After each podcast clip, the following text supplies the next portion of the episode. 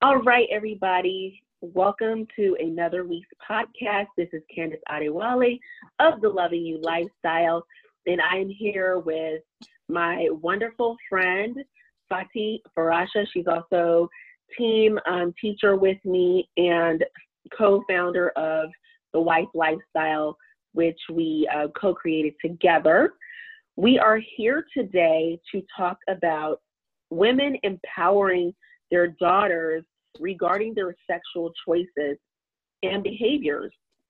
It's a topic that I feel very passionately about. Uh, I feel very strongly about this this topic because when I think of the topic of sex education and how it relates to women, I think of all the things my mother did not talk to me about regarding sex, love, dating, any of those things. I personally grew up in a very religious household, a, a religious Christian home, meaning that we attended uh, church services weekly and we had weekly Bible studies. Like that was not going to be missed in our home. Um, I was a youth leader in the church. A lot of people find that so hard to believe. I don't know why. But yes, I was extremely active as a youth in my church. Um, a youth group leader, and very active in all the church activities. Matter of fact, my mom really would not let me participate in activities outside of church. So, like socializing with my peers at school, friends at school, that was just like a no go. Going to parties and all those things, I was not permitted to do. And my mother, my mother was actually a virgin until she got married. She was a virgin until she was married. And so she had a lot of strong religious convictions when it came to abstaining from sex until marriage.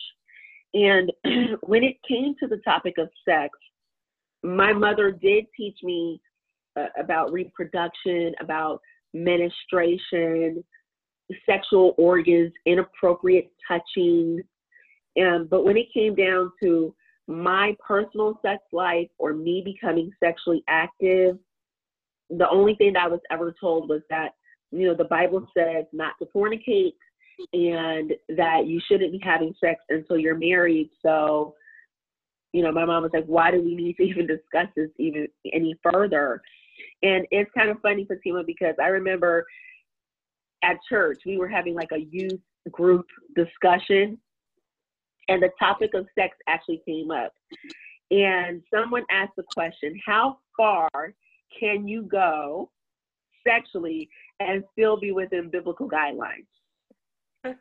so the, the pastor said kissing was okay and touching was okay as long as your clothes were still on. This was a, this was the pastor. This was the pastor's advice to a bunch of of teenagers coming into their sexual feelings. So for for me, there was like no guidance um, when it came to to sex. There was no guidance, and for me, I grew up without my father. So when it came to dating and, and navigating men and boys, I had no input from any men in, in, in my life growing up and you know during my formative years i didn't have any any um, masculine protection when i started dating. And so i found myself in a place where by my senior year of high school i was pregnant. I became sexually active during my senior year.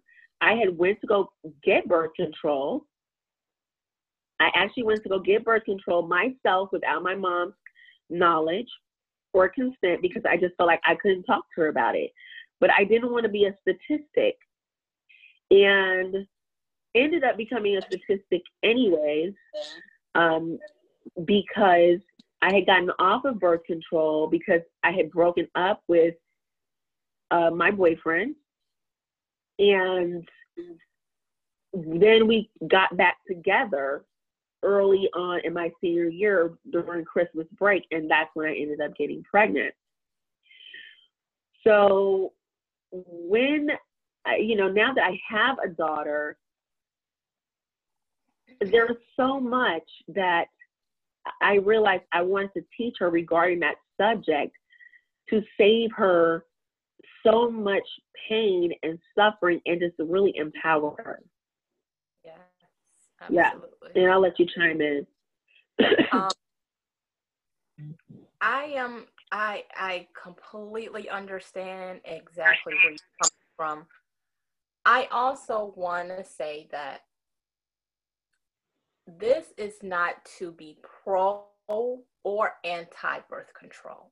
This is not about, hey, as soon as your daughter gets to childbearing age, as soon as her cycle starts, go and throw her on birth control. This is about being aware of the fact that your daughter is going to have sexual urge she's going to have desire. She's going to have, she is a mini you. And she's going to have the same urges and desires. And especially while she's a virgin, she's going to wonder about her first. She's going to start vetting boys that are around her if that is who she wants her first time to be with. She is going to start feeling the the the sexual desire when she gets around certain boys that she likes like okay is this the boy that i want to be with for my these are gonna these are things that are going to go through her head. You have to be able to accept that our little babies they grow up. They grow up and they're growing into womanhood. And my experience is kind of similar as far as the sex education in our home.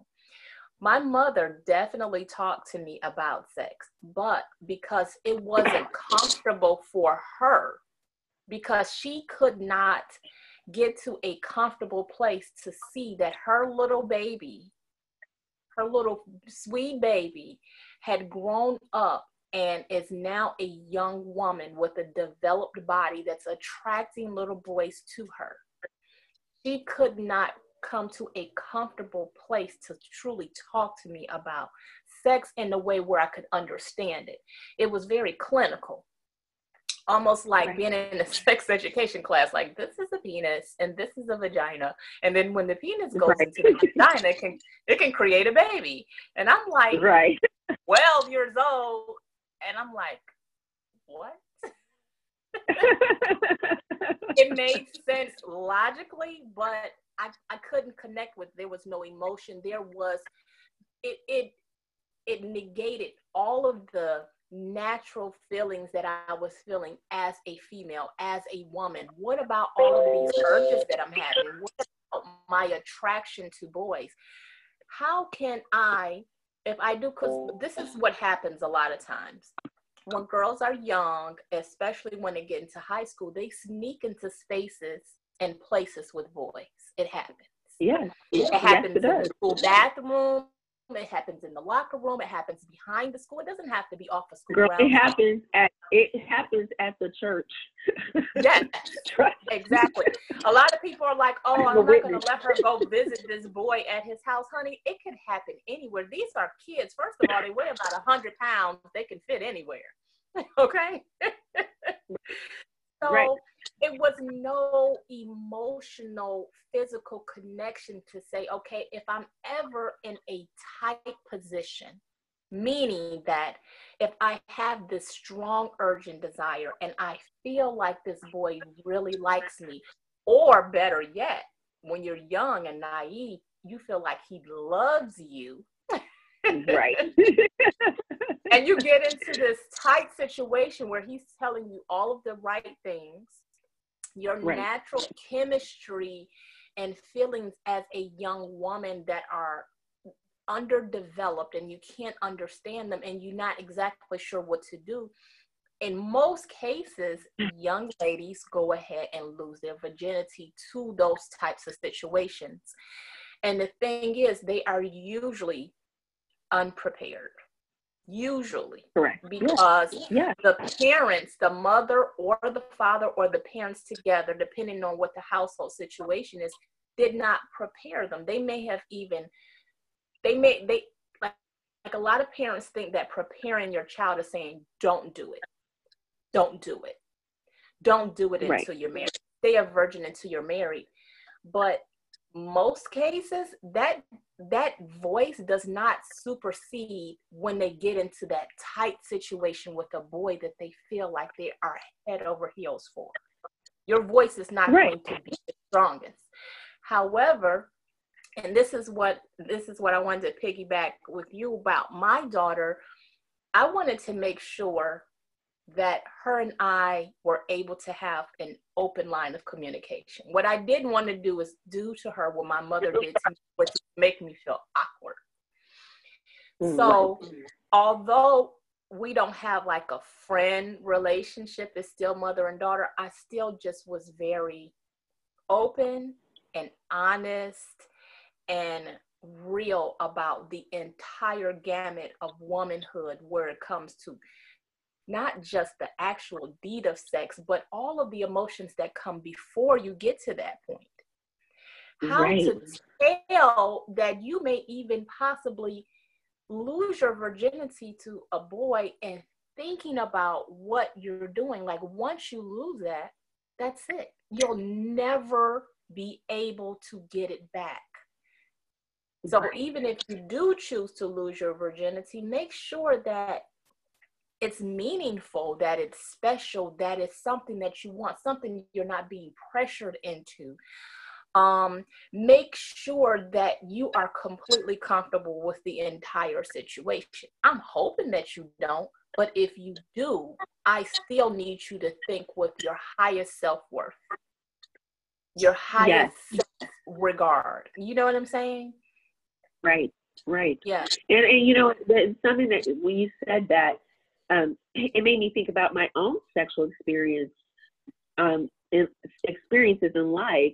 And for me, I, I cannot honestly say that there has ever been a time where I have had a sexual experience where I did not feel pressured to do so.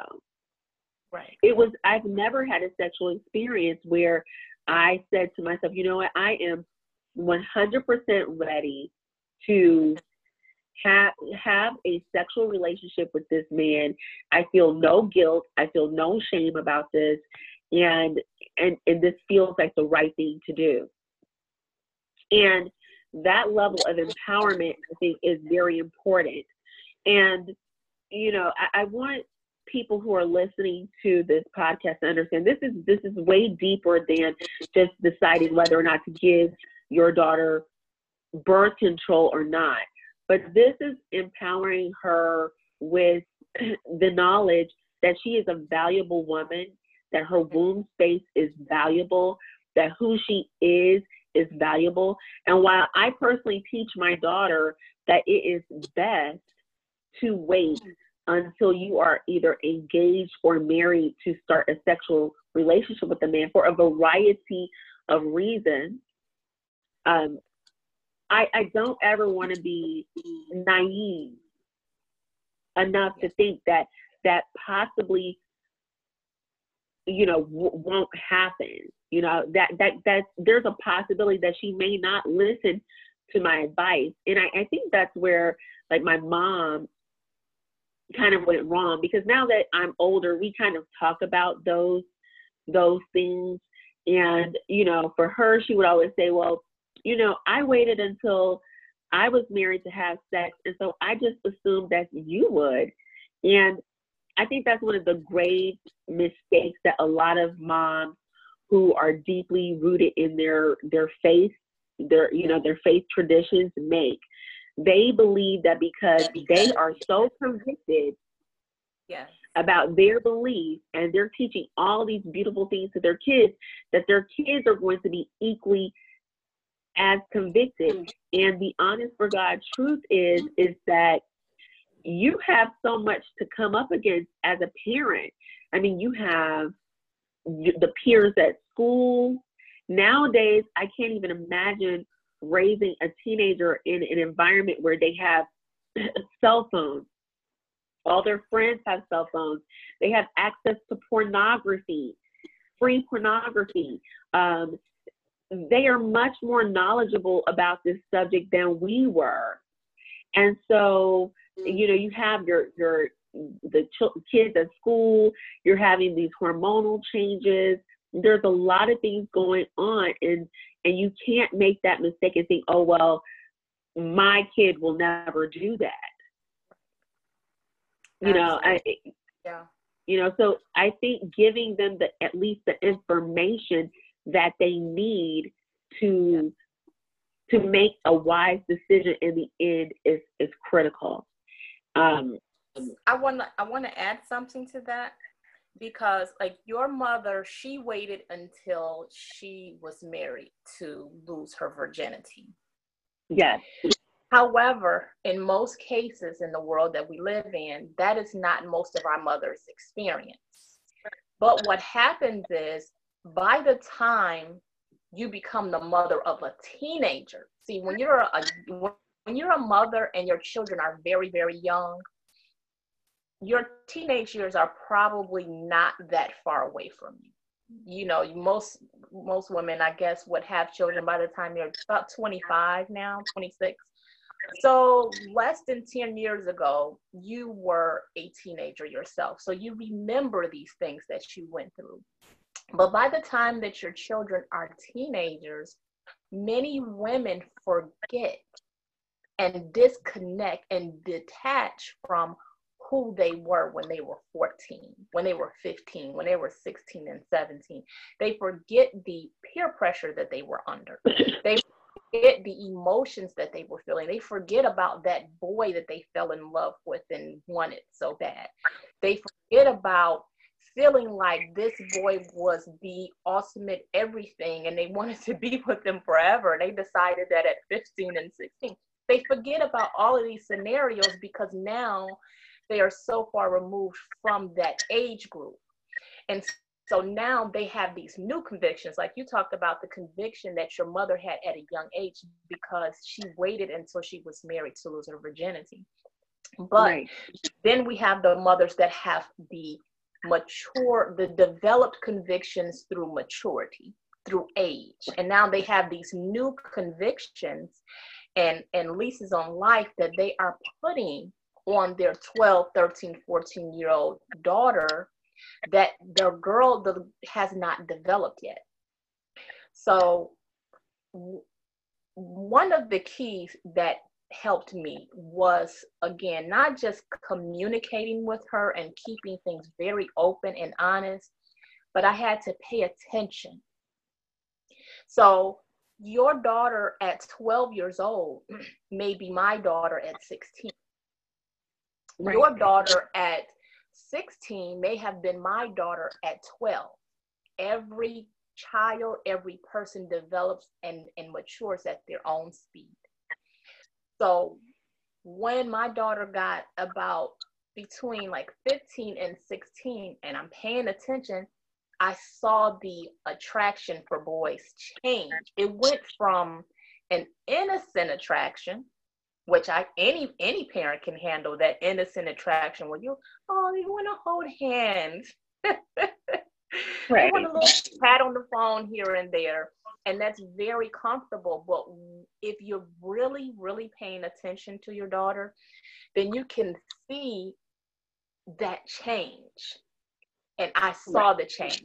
I saw the change go from being innocent to wait a minute she's literally physically attracted to him and i can almost feel and see that she's considering having a sexual re- experience relationship with this boy. If i ask her she she might deny it. She might be honest about it. I'm not sure. But what i am not going to do is stand by and see the shift in my daughter and allow her to make a decision where she robs her youth right. of all of the experiences that she can have as a young woman before becoming a mother because I wanted to remain in denial, because I, as a mother, wanted to ignore that she's having these feelings. And then she gets into that tight situation with this boy that she likes. She's probably already considered um, losing her virginity to him. And then she comes home and says, Ma, I have something to tell you. Right. I'm pregnant. Right. That is the conversation that I was not ready to have. And as a mother, that was the situation that I didn't want to see her rob her youth, her youth, where she can finish college without worrying about the responsibility of motherhood, where she can travel where she wanted to, and just experience life as a young adult without immediately having these heavy responsibilities of having to take care of somebody else. So I did go and get her on birth control pills because I wanted her to experience life without that responsibility so early. I right. know all of the side effects of birth control. I don't need an education on it. I understand what could happen. However, I was willing and still am willing to take those side effect risks for my daughter to not be somebody's baby mama right. to not be a because and the reason why i say baby mama because in more cases than not when a child has a child that boy he's still a kid himself. How is he going to be responsible as a provider and protector and husband if he's only 17 18 19 years old? So that means right. that she's going to be a baby mama. I'm going to be the actual second mother, and our family is going to have the burden of having to raise this child simply because I ignored what I saw. And I'm not saying that children are a burden. I'm not saying that, you know, a new life is a burden. Absolutely not. I have four children, so I would, I love children, but I just didn't want that for, for her life so early. I wanted her to find right. out who she was and I wanted her to explore life and see what she even wanted in a man before she instantly decided that she's going to become a mother before she's even a woman completely. Yes, and to add to that, I mean, the honest for God truth is is that having a, a child that young while you're developing is difficult, and I say that from from personal experience, and I'm not going to sugarcoat it for anybody. It's very difficult.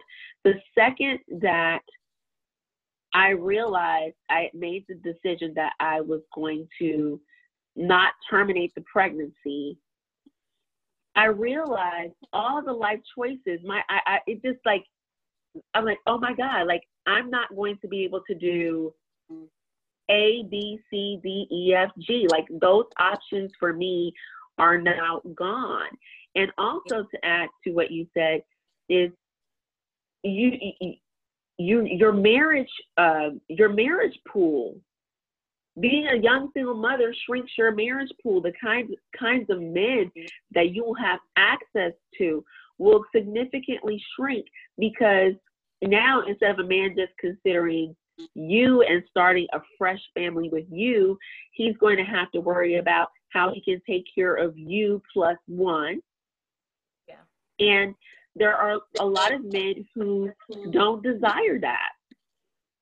You know, if you want to open, if you are the kind of woman that you, um, your dating pool is open and you don't mind crossing cultures and colors to to date and and and um, and you know mate and relate, then you're going to not be able to marry into certain cultures because there are certain cultures on the planet that are very, very strict regarding uh, out of wedlock births. And that's something that needs to be uh, considered for sure. And it is considerably difficult to be a young mother uh, that is not married. In, in my case, we had briefly talked about marriage, my daughter's father and I, and we, you know, we decided, well, not really we decided, but his parents were just like, no, that's not to work, and that's not what we want for our son. And so that that was short lived. That idea of us getting married. Um, I remember my mother going up to my OBGYN and chewing her out and telling her off mm-hmm. and tearing her to shreds because she was like, How dare you give my daughter birth control when without my consent? And we were recently talking about this. My mother and I, we were talking about that that that incident. And I told her, I was like, in all honesty, mom, you should not have done that because that was your responsibility to teach me about birth control and you did not do that. And and obviously as an older adult woman now, I can look back and realize that my mom was doing the best that she she could with where she was at in life. But I think in that regard, you failed me because you did not empower me with any knowledge. I couldn't come talk to you because you made it very clear that that subject was that was you know you it's just the bible but the bible says that's it. We don't need to talk about anything else. So the door of communication was closed. I didn't have any other women in my life that i had enough of a rapport with to to talk to regarding my decision to become sexually active. So I was solely making this decision by myself. I tried to be responsible. And for you to go to the, you know, to the Cleveland Clinic and cuss the doctor out because she gave me birth control and now I'm pregnant, you know, is really, um, I don't know the expression I'm looking for, but it's a little bit backwards in, in yeah. my in, in my opinion when I look back on that. And um and so when I, you know, as I have gotten older and I have my daughter, I had to think to myself, how am I going to address this issue with her? Because me having a child so young impacted so much of my life. Having to literally grow up, go through your selfish phase, because all of us are naturally selfish when you're in your, you know, your 20s. And I actually meet women who are in their 20s and 30s who don't have children and they don't see it but i can i can see the level of selfishness that they have i'm like oh my god they are so self-absorbed and selfish because they don't have kids when yeah. you have children or you have a husband there's a certain level of selflessness that you you have because your life is not about you. Yes, and but having to because your your twenties is supposed to be about self discovery. It should be about yes. you figuring out who you are. So that is that time to say, what do I want? Where do I want to go? Yes. What are my goals in life? What do what do I want for myself? What kind of lifestyle do I want? Do I want to go to a college? Do I want to get a trade? What what what who am I? And that's what right. you're supposed to do, right? right, but having to go through that while also having to make decisions for another human being is yes. difficult. And I think that's yes. something that that is not really spoken about regarding single motherhood, especially single motherhood at a young age. And so, how can we make a shift, create a shift where we can create a, an environment where our daughters feel comfortable to come to us and talk about sex. For I know for me, I had to make the decision to accept that my mm-hmm. daughter is an individual and a sexual being. Yes. And although my daughter does have sex, uh, special life challenges that she lives with, she still is a sexual being. Her sexuality is very much in place. She asks me about uh, sex often. Yeah. And the older she's gotten, the more the questions have come. And so I have had to kind of put those feelings aside. And I was like, number one, I don't want my daughter to think that sex is shameful. Yes. Yes. I, I don't want her to think that sex is shameful. That is like one of the worst mm. feelings in the world. That is such a good point. And I think that the shame that's attached to sex is one of the main reasons why girls sneak off and do it. Because they it comes to this um this oxymoron type of feeling like they're getting pulled in two completely different ways the nature the biological nature of them is happening regardless to if you want it to or not it is designed right. this is nothing that we will ever have control of and then on the other end you have people that are telling you how bad it is to do it how important it is to wait for your husband and all of these things that are creating shame around. And I'm not saying that waiting to get married to have sex or you lose your virginity is a bad thing. It is the context and the way that the message is delivered that if you don't wait, then you're you're horrible, you're bad, you are you should go and hide. And just so much shame is put on it. There's such a shameful connotation is put on the act of sex during the years when they have the most sexual curiosity. Right. Instead of saying, hey, when you have these desires, when you have these feelings, these are natural. This is how right. you should feel when you're 13 and your hormones are are developing, you're 14 and 15 and 16, this is exactly how you should feel. There is mm-hmm. nothing wrong with you. However, however, the fact that you feel them does not mean that you have to act on them. It is right. natural for you to feel, you know, it is natural for you to get horny. It is a natural event. But again, because you feel them, it's not something that you have to act on. And then if you ever do decide to act on it, understand the responsibility that is on your hands to protect not just against sexually transmitted diseases, but to protect your womb from getting pregnant and being with child way before you're ready, without a husband, and without the maturity to even know how to take mm. care of a child and and establish a family know that all right. of that responsibility is on your lap every time that you have sex every time as a young lady you open your legs and decide that you are going to allow a man to enter you you're holding the responsibility of getting pregnant. So, right. if you're going to do this, you absolutely must protect yourself.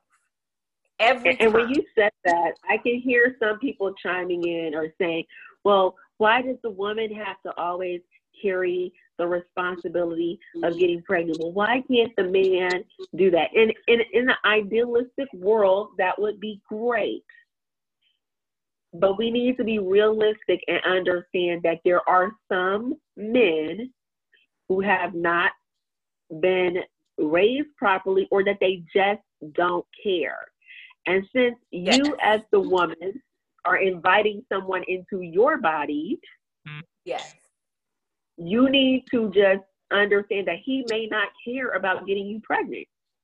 And not just that, the mindset that anything that happens to your body is someone else's responsibility, is irresponsible in itself. Right. Regardless to if we lived in a perfect world and all men were responsible and compassionate, even if we lived in that world, it is 100% your responsibility 100% of the time that you understand that every time a man enters your body, you have the possibility to create another life. So if you are going to have sex, protect yourself every time because all that it takes is one sperm cell. Like you have to really give it to them like that. It takes right. one sperm cell. It doesn't take a whole orgasm. Right. You have to teach your daughter about pre-cum. That a lot of right. because there's a misconception that happens amongst teenagers where they give each other sex education and it is all full of lies and misunderstanding. right. And if you're not talking to your kids about sex, please believe that their friends are talking to them about it. And their oh, friends, yeah. older brothers and sisters that are in the house are talking to them about it. So they're getting this education from somewhere. It ha- so it's better to come from you. Teach them about pre-cum. Pre-cum still has sperm cells in it. Mm-hmm. So just because a boy doesn't come inside of you, that doesn't mean that you can't get pregnant. Right. It takes one sperm cell. Just and then explain to your daughter exactly how small that is. Like show her right. exactly how tiny an actual sperm cell is. So she can understand right. how easy it is and how fertile, how fertile you are at a young age. Your body is at prime and ripe age to receive a sperm cell and create a baby she has to feel the responsibility more than anything. More than your desire, you have to feel that you are responsible. And not only are you responsible for this child, but is this the boy that you want to share your life with 20 years from now? right. Because y'all stuck together now. Or is right. this just a sexual desire that you're having and you right. want to explore? You have to ask yourself all those kinds of questions and you have to empower your daughter to ask herself those questions. Because a lot of times, if you empower your daughter to ask all of the questions that are mm-hmm. needed, they'll they'll negate having sex in the first place because they'll be so concerned about the responsibility that lays on them. I think that um, what, no, go ahead. So, in certain communities, the burden of responsibility, what I, from what I see, is often on the boy. Mm-hmm. It's often on the man. Once the baby is created, and the girl is a single mother and she's a young single mother all of this responsibility is now placed on the boy now i totally agree boys should be raised where if you lay with a woman you got to know that it's your responsibility if a baby is created that's not the conversation for me to have that's for his father and the men to have with him i'm specifically talking about us as mothers communicating with our daughters. After the baby is made and created, then all that responsibility can't be on the boy. You still have to take responsibility for your actions. You allow the man to come into you. So that means that is both of your responsibility. And more than his, it's yours because even when you're married, you're going to be the main caretaker of the child. Correct. If you're married, 80% will still fall on you. You're going to be the diaper changer. You're going to be the, you know, vomit wiper upper. You're going to be the one running around. You're going to still be the main one. Are you ready for that level of responsibility? Just constantly having these open conversations. And it doesn't have, okay, this is what I'm trying to get to. A way to not make it awkward for you or your daughter, don't bring it up in this clinical way where you guys are sitting down and being super serious. Because this is what I find from being a mother of four. Having a conversation in a casual way, almost in a passing or while you're doing other things, gets your point across to your children much deeper than sitting down and talking to them face to face. There is something about children that puts them kind of on a closed in mode when you sit them down and talk to them in a serious way. And they hear, hear like half of what you said. right. Right. Versus like just being in the kitchen, you could be cooking something and you just bring it up, like slide it in the conversation and just kind of start talking about it. And usually that communication process will go a lot easier. You'll discover a lot more driving to the store, taking them to their practices, and just y'all are rolling and you talking to them in the same tone. You're not changing this, you're not going to this judgy place. Right. And you're just kind of casually bringing it up on a regular basis so that they can get used to that this is something that is going to happen in you all's life in you all's family y'all are going to start openly talking about sex. In the beginning, it is going to be uncomfortable for them, but eventually, she's going to start talking back. And you're going to really get to hear what your daughter feels and thinks about it because she is thinking about it. I know it, for for myself and my daughter, I've always tried to have age appropriate conversations with her. So whenever yeah. she would ask a question, then I would answer age appropriate. And so some questions started as early as maybe like, I want to say maybe five years old, where she would ask, maybe she, I think maybe she saw a picture or something. She's like, well, why, why do boys have long vaginas? Ah, yeah. I think we were looking, like, because we were looking at like in an encyclopedia or something. She's like, well, why do boys have long vaginas? Yeah. And that just tickled me to death. and so I had to explain to her the, the, the differences in the anatomy. And it yeah. kind of started from that place and it just grew from there. But I always let her know, like, whenever you want to know something, ask me. And one of the things that I always say to my daughter is that I am your mother. I will show you the way. Yeah. And I think that it's important as mothers that we realize that that it is our responsibility to give our children the tools that they need to be successful not only in their individual lives but also to be successful in their relationships and in their families to create family excellence. And um, aside from me teaching her that sexual emotions are normal and that the feelings are good, I always try to talk positively about sex, that sex feels good, that sex is is nice and it's pleasant and enjoyable.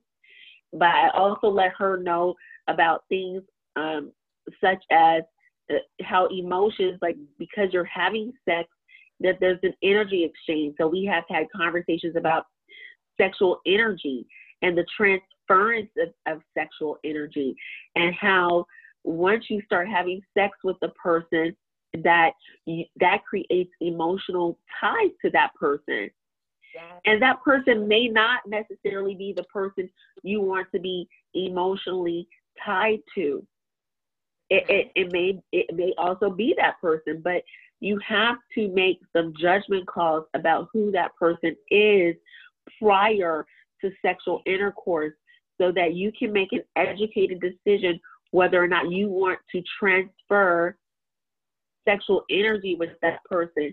We've also yeah. talked about um, courtship and how that will look for her at a young age. I know some parents are comfortable just letting their kids kind of run off. I would definitely take a more hands-on approach. I think being too strict creates a lot of unnecessary tension, and I think that's when a lot of the sneaking starts. So yeah. for me, it's always been a matter of okay, well, when you start dating, it will be more like a chaperoned type of of scenario, and we would really have to get to know that gentleman's, uh, you know, family and, and, and ask those important questions and not just leave things to just run wild and run free. Uh, we've also discussed masturbation as of recently uh, because my daughter has, she came to me and she said, Mom, I feel sexually frustrated. And I, I want everybody to understand who's listening to that, that my daughter is 22 years old. But again, she has special life challenges. So she uh, has cerebral palsy and she's autistic, but she is 22 years old. I think developmentally, maturity wise, I'm going to say she's pro- uh, on some levels, she's probably around 14 or 15. But when she came to me and she said that she felt sexually frustrated, I, I told her, I said, you know, my, I need to sit with that for a moment. I, I, I thank you for sharing your feelings with me. I understand sexual frustration very well, as I have been um, celibate since I got divorced. So I understand what that feels like. And I didn't want to ignore that in her. But teaching her, okay, what can we do about that? Um, yes. Obviously, I'm not going to push my daughter to have sexual intercourse with somebody just because she's feeling horny. And uh, it's kind of funny. I actually had two people suggest that I allow her to start having sex because that's her right to have sex as a young woman. And I'm like, well, sex comes with a lot of responsibilities. So, but I, I was just really perplexed when those people said that to me. I was like, okay. Um, and so we started talking about recently masturbation. And so I'm introducing that subject to her. She already kind of knew about it, you I'm know, sure. like I said, with the internet. And, yeah. and Not just that, I mean, exploring your body. When you get to 12, right, 13, exploring your body. Start exploring your body. Yeah. So we actually started talking about the anatomy of a female orgasm. That's one of the things we okay. started talking about this week. So we talked about the, cl- the clitoris. We talked about the G spot. Yeah. Um, we of course we talked about sexual energy as a vibration when you have an orgasm, whether that's a, a self-induced orgasm or if you are with um, your man and you have an orgasm. And I, am going to, and I reached out to one of my uh, one of my colleagues in our feminine arts educator world, and um, and I said, hey, can because she deals more with sex, sex sexuality. Mm-hmm. So I, I reached out to her like, hey, listen, this conversation feels really uncomfortable for me to teach my daughter to masturbate, but I feel like she needs to experience that because that will be better um, better than me just trying to make her shove these emotions in this right. closet forever. I feel like that's not appropriate and that's not healthy for her to do that. Um, and then I had to tell her, you know, we've been talking a little bit about appropriateness, but my colleague and friend suggested getting her a small vibrator. Okay. And I won't lie, that felt uncomfortable for me. Right. I was like, oh my God. I'm gonna teach my daughter how a vibrator. Oh my God. I can't believe this. but I feel like in doing that though, I would prefer to be the one to teach her how to do that versus and teach her um, the tools of sacred masturbation versus her getting it from somewhere else. And she and I even discussed pornography usage. And I told her that's something that I prefer her not really getting into because pornography can provide so many negative sexual images towards women. And I don't want her I don't want her mind to become polluted with those negative sexual images because most porn is geared around male fantasy. Yes, it is. And it's rarely yeah, geared around women's fantasies. And you know it because if you've ever watched it, you're like, yeah, that is not exactly what I would want to have happen. right. That looks like that she hurts really bad. And she doesn't look like she's having a good time at all. right. But but uh, you know, I, I think of all the ways that we can empower our daughters' sexuality and letting them know that their bodies are beautiful and you know about the erogenous zones. And she and i've been even talking about the goddesses um of because she you know i do unlearning with my daughter. So i let her choose her curriculum. So she started studying um the Greek goddesses, and uh, she was talking about Aphrodite. So I also encouraged her to also look at some of the other traditions, like the African traditions, uh, goddesses of of um, of love. And so we started talking about Oshun and that and that okay. energy, and, and the different the different um, how there are different goddesses that represent sexuality in every culture and yes. kind of looking at at female sexuality as this very beautiful and powerful thing because the female sexuality is so powerful. Yes, it's the creation. It is creation of life. Like it is the creation of every new and next thing. So right. that's why it's so important to not have a negative connotation on it, not to have any shame around it, not to right. ever ever feel like you're doing something wrong because you have a sexual desire the only right. time you're doing something wrong when you're having a sexual when you have sexual desires is when you mm-hmm. are being irresponsible that's when yeah. it turns wrong the irresponsibility and that usually the irresponsibility comes from the lack of knowledge given to you by your elder mothers by your own personal mother and by women within your immediate community not educating you properly on not just the responsibilities of sex but also educating you on the positive things that they have learned over the years. There isn't even a positive education about men. So when a woman is hurt, when she's bitter, when she's angry, when she's been frustrated, when she's been left, when she's been abandoned, and all these other negative things that she's connected with manhood, usually she passes that down to her daughter.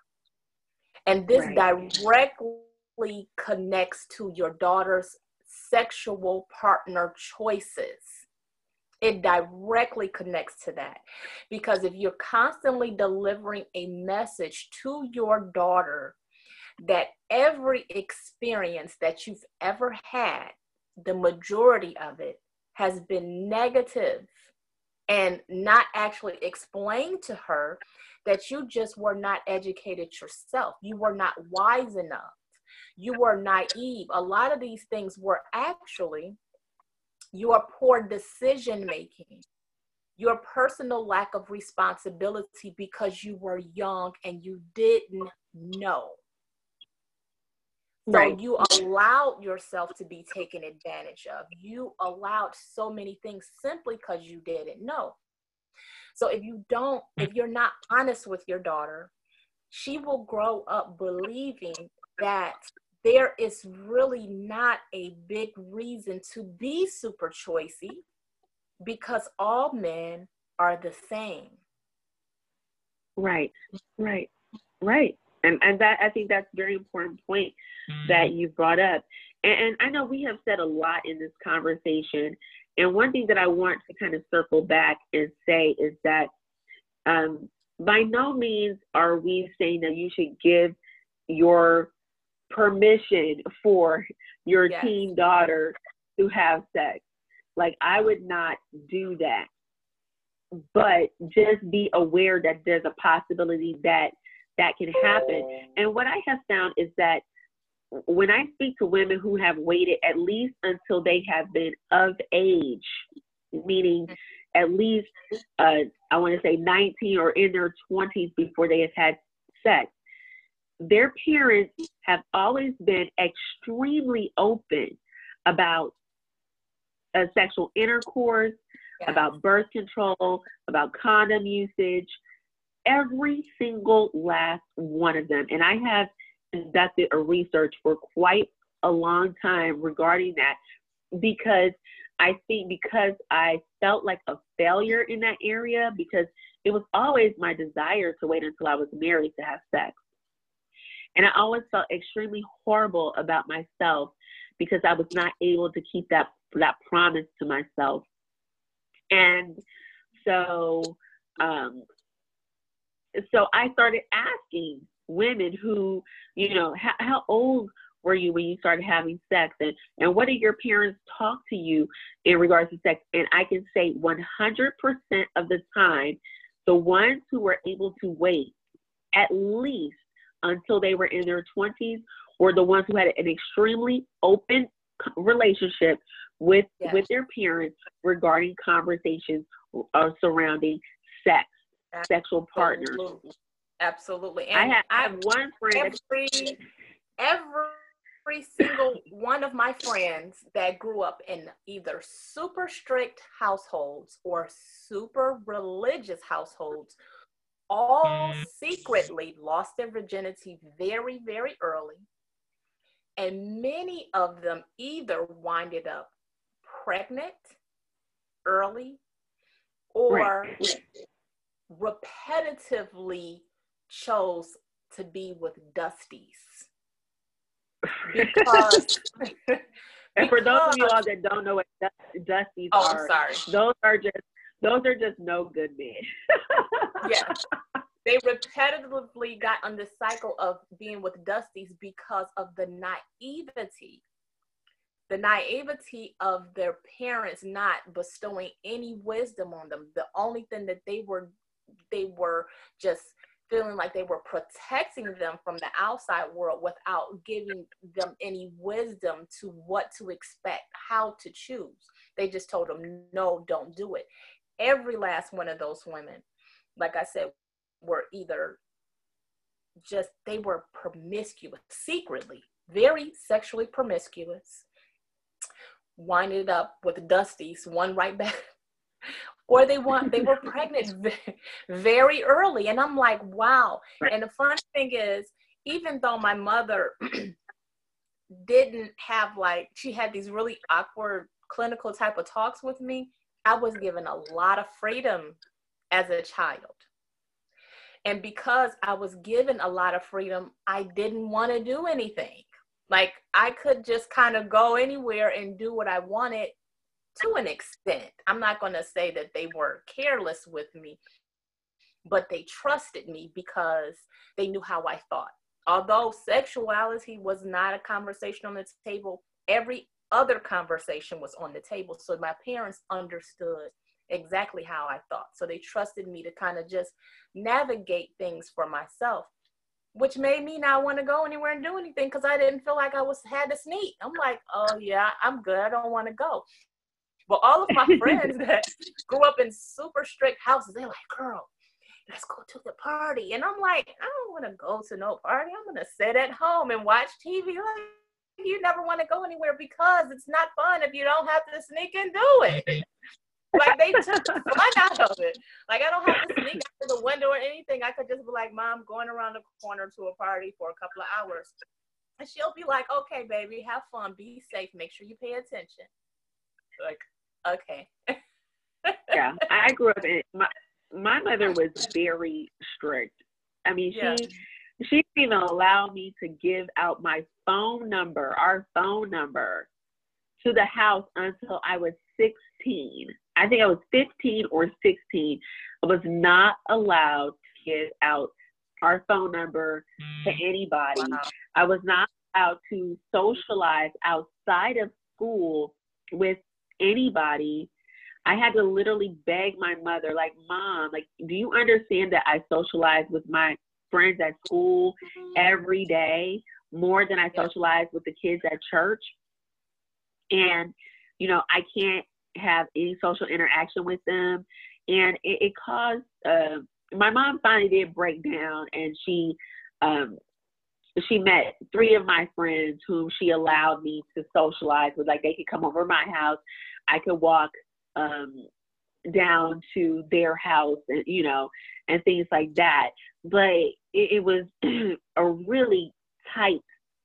It was very tight. Like my mom, when it came to dating, my mom did not empower me at all. She was very strict. Having a boyfriend was a no go. But at the same time that she was saying, no, I couldn't have a, a boyfriend, she would never give me any sort of parameters in which I could date and in which yeah. it would be okay for me to date. And even into my 20s, when I started dating men, she discouraged it. She's just like, I don't, I don't feel like meeting this guy. Like, why do I need to meet this? I, I'm not, I'm, I don't want to be involved in anybody, anybody in my life. My mom was very reclusive, and she still is to a certain extent. She doesn't like dealing with a lot of people. Yeah. So in my 20s, she was just like, I, I don't want to be involved in your dating life. I, I, I, why are you dating? Like, I, can't you just give it a rest? So can't you just give it a break?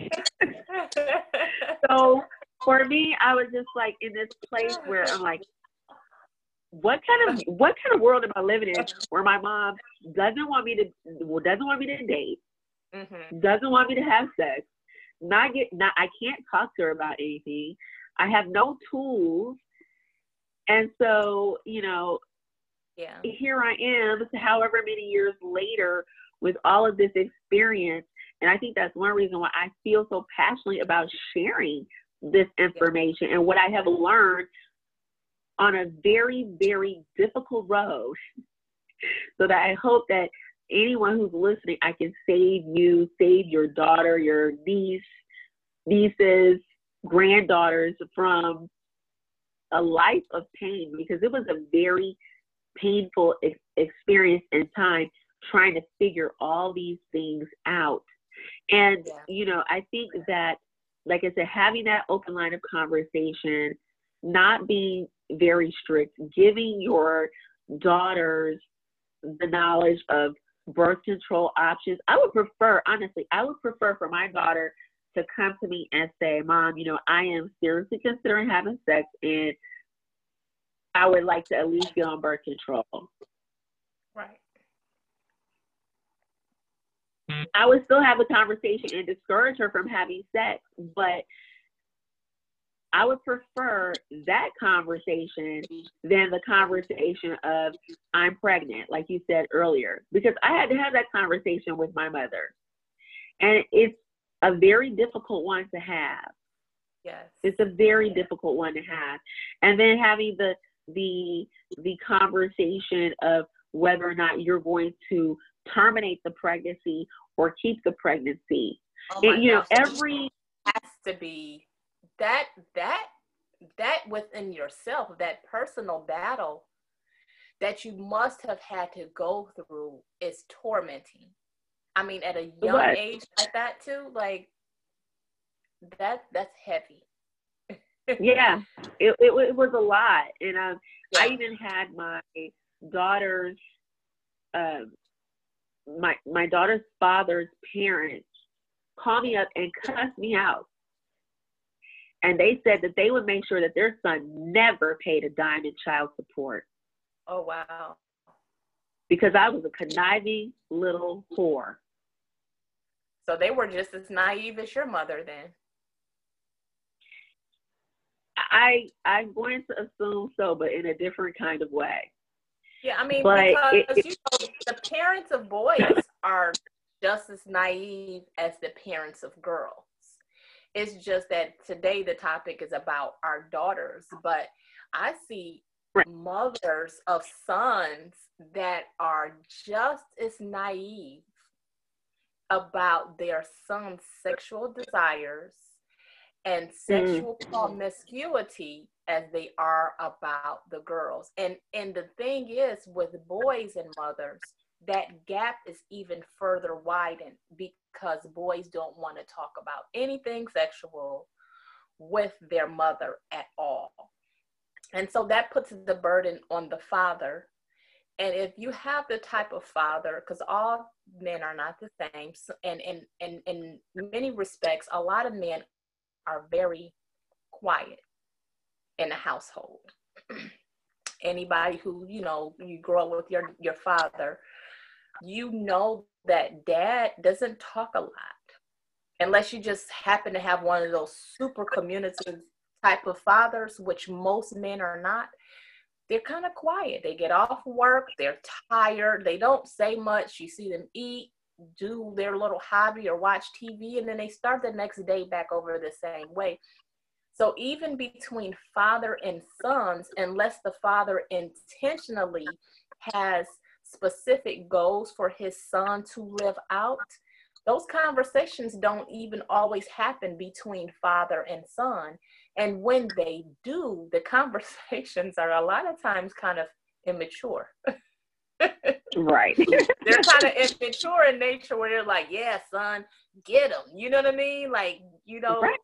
it's kind of like this boys club type of conversation more than it is the burden of responsibility that he has for whipping that thing out and you know having sex with a girl so right.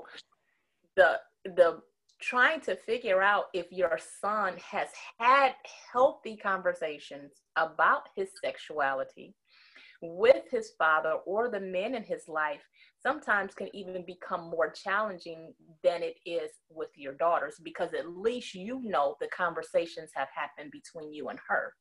But with your son, right. that's a whole nother world apart you are because when I bring up anything, anything to one of my three sons, they're like, yeah. like, uh-uh. they're like, uh-huh. oh, what are you talking about? And they run, they leave the room and they shut the door and they get away from me as fast as possible.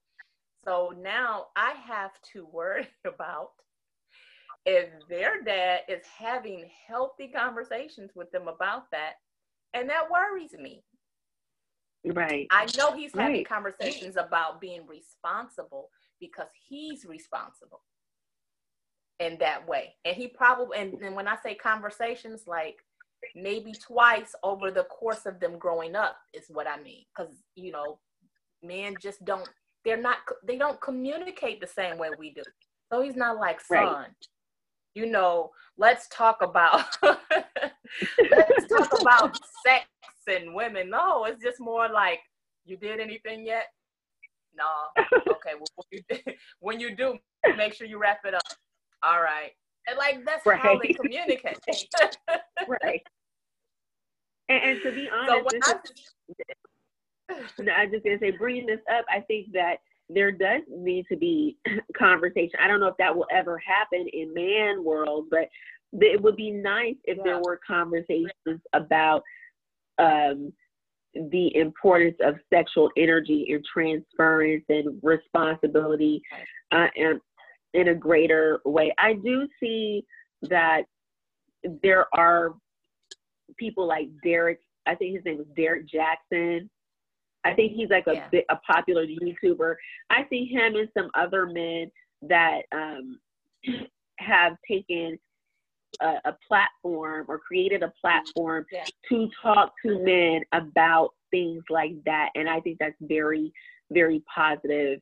Um, yeah. You know, but I think as women, considering how powerful we are and how powerful our sexuality and our womb space is, um, that we definitely need to, to pass that knowledge on to our daughters to understand the significance of that, to understand the significance of things like microchimerism and how a man's genetic information can be genetically stored, uh, not genetically, but permanently stored in the body through sexual intercourse through the sperm.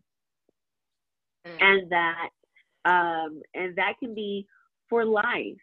And that uh, gen- healing genetic trauma is mm. through, uh, you know, that's that's through the study of epigenetics. But they have found that um, we can carry up to I think 14 year, 14 generations of past genetic memories in our genes. Yeah. And so uh, teaching our daughters that they have to do a great deal of self-love work to make sure that they can heal the damaged genetics because we all experience some of that in our womb space when we are in our mother's wombs and we're developing. And some of that er- energy and those genes can be transferred to us. But teaching our daughters that is your responsibility to make sure that you connect with a man who is not perfect, but that you understand who he is and what he stands for as a man, so that when you do get pregnant, that you are passing forward a lineage that is positive because there are some men i tell my daughter straight up there are some men who do not deserve to have their genetics cast forward and Absolutely so if we not. can have these, yes and if we can have these conversations with our daughters you know like mm-hmm. be responsible enough to understand that you are the one you are the gatekeeper. Of whose genetics get to get get to be passed forward or not. You get yes. to say, you get the final say on, you know what, yes, I will carry your child. If you are responsible enough to to understand your power as a woman, I get to decide if your genes are cast forward or if your bloodline stops with you. Yes, absolutely. So I, I think all of those things are important. Having the conversations about self esteem, self love, womb space, sexual energy, um, um, masturbation as a practice, um, and just having the door open, an open door policy when it comes to conversations on, on sex, because as we have said, that if you as a mother are not taking your place to teach your daughters about this extremely important subject. She's going to have sex whether you discuss it or not. Yes. You will and, be standing. And it is the one place that it seems that all women begin to turn stupid. Right. So you definitely want to keep this line of communication open because once you start having sex and those endorphins and those that that emotion begins that is the place where women's stupidity begins. Right. And i don't mean that you're stupid for having sex but i mean that once you start having sex for a, with a man these rose colored glasses instantly get put on because, right. because before sex, women are very logical and practical before sex happens. You're exactly. looking at him, you're analyzing the heck out of him. You're right. looking at everything right. he everything he say, how he chew his food, everything is right. Just, oh, is this a red flag? Oh, is that a red flag? Oh, did he did this or he said that? The moment you start having sex, everything right he does just fine. It's just yes. fine. I can overlook that. I can overlook that. That's fine. so if you don't have yeah. these conversations with your daughter about sex, like you you said, and keep this open lines of communication, you're also putting her in harm's way of becoming stupid once she starts having sex. She's she she is now not thinking about the important things because the important things have not been ingrained in her through your communication. See, if you ingrain yes. in her all of these important things to consider and to think about, even once she starts to have sex, even once she starts to have sex and is protecting herself properly, she still is considering, like what you said, do I want to carry help this man carry on his lineage and his generation through my right. woman? Is this the energy that I want to keep taking in? She'll she'll be right. thinking about what you said and not just turn into some stupid silly putty because now she's got all these fuzzy emotions going on. Right. And, and, and I want to kind of shift the conversation a little bit because I know we've been talking about a lot of things as, as far as that are serious in nature, as far as uh, a woman's sexual choice. But I also want to talk about uh, our responsibility as mothers to teach that sex should be pleasurable and that yeah. sex should be fun and different sexual positions. I know in uh, tribal um, in tribal uh, societies that this type of information is passed on, but I think for a lot a, a lot of times we we kind of figure like okay well they'll figure it out some some kind of way, but I think it's even our responsibility as mothers to teach certain sexual positions, teach about oral sex, teach about the different um, ways that can, uh, orgasm can be achieved, and how to enjoy sex as much as possible because that's not something that we talk about. And the female orgasm is something that is still very much a mystery uh, um, on on certain levels. And uh, I think I don't know the exact percentages, but I know that um, yesterday my daughter and I were reading that women experience orgasm at a lower percentage than men experience orgasm. And so, one of the things that I want to empower my daughter with is the the the give herself permission to enjoy her sexuality and understand that it's fun and and be in the moment and that it's juicy and to use your body because your body using your body to to show love and appreciation for another person is a very beautiful thing. Yes. Yeah, it, it is. So um, for that, it takes a lot of, I think, a certain level of comfortability comfortability with your own sexuality as a woman. Mm-hmm. Asking yourself, how in tune are you with your own body? Um, do you enjoy sex?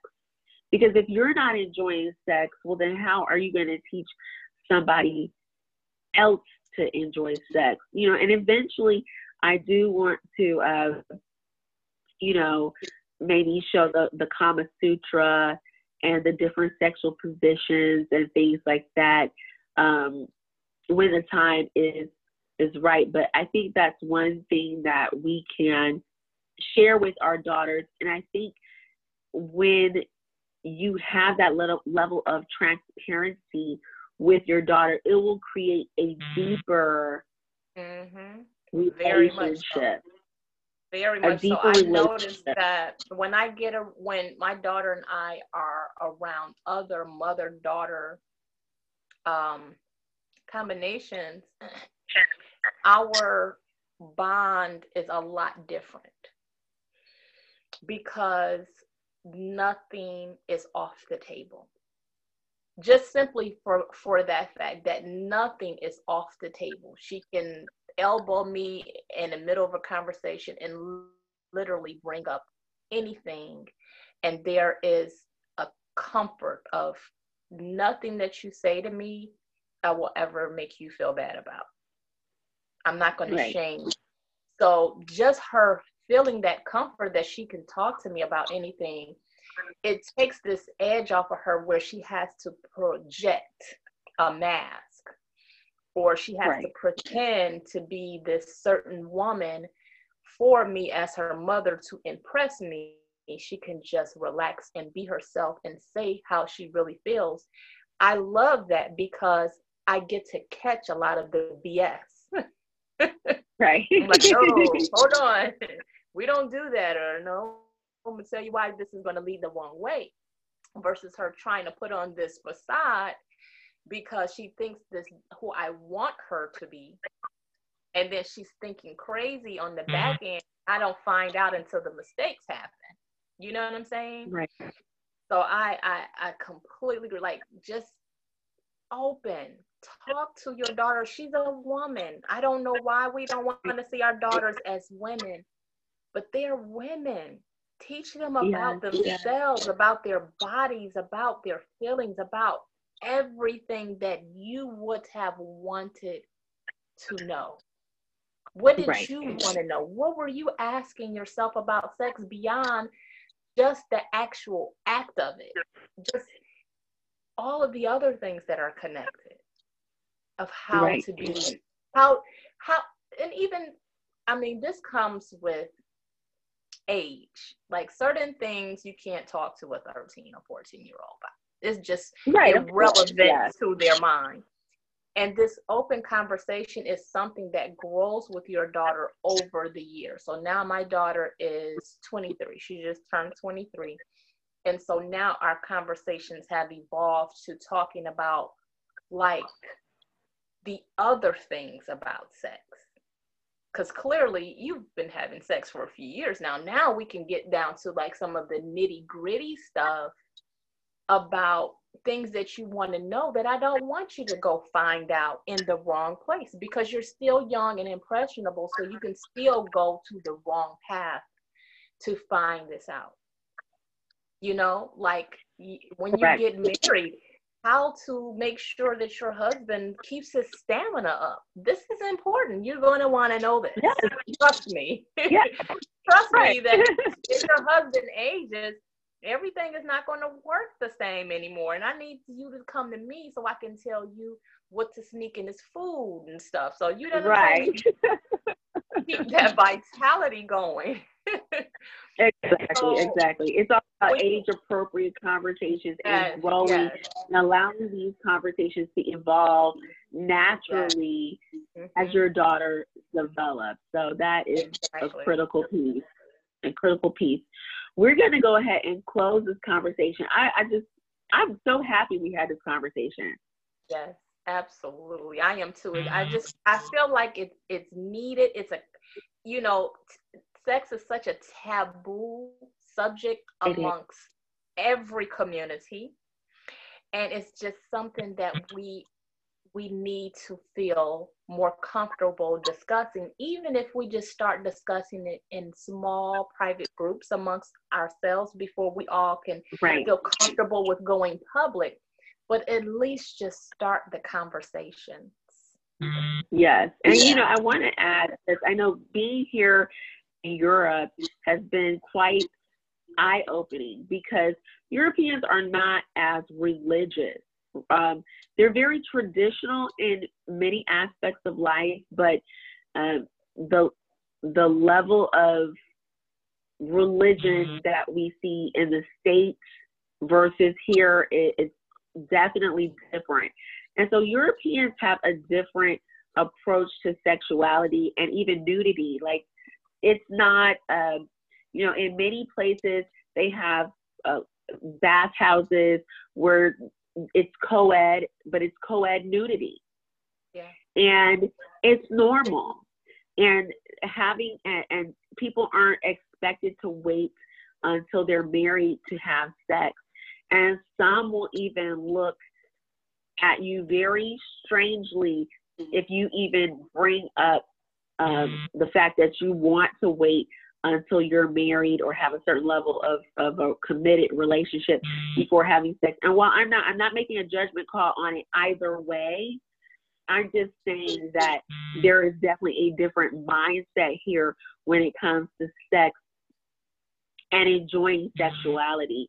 And I think that there are certain things that we can pick out of every culture to, you know, maybe not take the whole the whole platter, but maybe take like a little piece. Like, you know what, I can maybe see where I can maybe shift my mindset a little bit and enjoy sexuality and be a little bit open to um open to you know being open to the conversations about sexuality and and and exploring my sexuality deeper. So uh, i appreciate that that um this cultural i guess interaction that i'm having here while living in rome. And um and like i said i think it's very important for us to eh, just shift this shift the the conversations with our daughters increase more intimacy with our daughters to empower our daughters to make some wise choices because you know, in certain communities, not having these discussions has really horrible consequences. Yeah. Out of wedlock birth rates, poverty rates that are Yeah. related to people being single mothers. And if Mm. you knew that you could possibly save your daughter from a life of poverty, if you knew that you could save your daughter from a life of heartache, of being bitter, of having certain diseases, of of having all sorts of energetic and spiritual issues because she's promiscuous or um, having being able to have access to the best marriage partners, the best opportunities in life. Why would you not do that? Why would you why would you not do that? You know? So I'm going to close. Um, Fati, can you please let people know how to contact you if they would like to contact you at all um, after this conversation? Sure. Um, I am always available via email. So I'll spell my email out. It's uh, Fatima Farasha, F A T I M A. Farasha is F A R A S H A at gmail.com. Email me anytime, any inquiry, any question. Let's talk about it. Yes. And uh, again, I want you guys to make sure to share this podcast with some with a woman that you know can benefit. And I know so many women who can benefit from hearing this conversation. Make sure to subscribe to the podcast. The podcast is available on a number of platforms. I also would like for you to make sure to follow um, us on Facebook, Loving You Lifestyle.